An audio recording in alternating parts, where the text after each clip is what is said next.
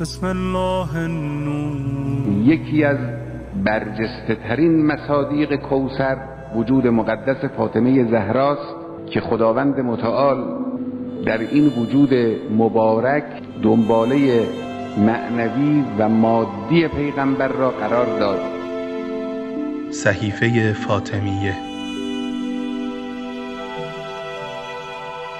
قبلا یه ای بودن که کارشون دعا بوده نه دعا نویس نه عالم بودن و دعا رو تجویز می‌کردن و مثل اتبا که دعا تجویز می‌کردن و هم دعا تجویز می‌کردن و به مرور این کم رنگ شده حالا به دلایل مختلفی کم رنگ شده. حالا یا اینه که یه معنویتی می‌خواسته که افراد سخت بوده اون معنویت رو به دست بیارن یا اینقدر مسائل مستحدثه ایجاد شده که دیگه اصلا به اینجا دیگه نمیرسته و الان شما وقتی دنباله کسی میگردین که بهتون دعایی بده به عنوان سبب برای کاری به دشواری می‌تونید پیدا بکنید فردش رو.